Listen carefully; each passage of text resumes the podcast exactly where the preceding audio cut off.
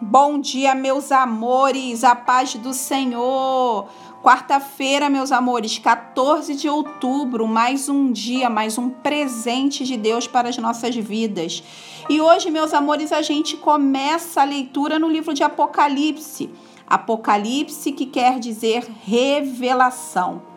Meus amores, o que a gente precisa ter em mente é que o objetivo deste livro não é responder às nossas curiosidades sobre o fim de todas as coisas, mas sim despertar a nossa responsabilidade em ler, ouvir e guardar as coisas que nele está escrito, pois o tempo está próximo.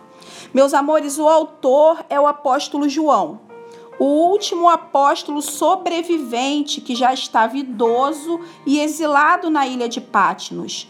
O objetivo, meus amores, é mostrar aos seus servos as coisas que em breve deve acontecer.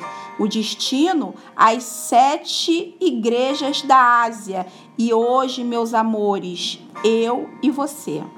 Nossa parte: ler, ouvir, guardar pois o tempo está próximo e feliz é aquele que lê, ouve e guarda as coisas que nesse livro está escrito.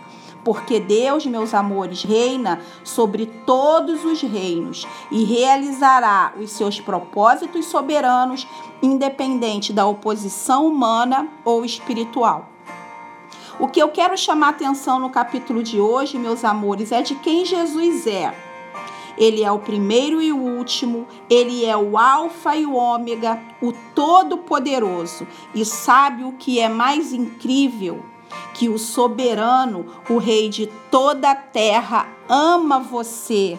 Versículo 5 diz: Ele nos ama e nos libertou dos nossos pecados por meio do seu sangue. Amém, meus amores, que vocês tenham um dia cheio da presença do Senhor. Um beijo e até amanhã.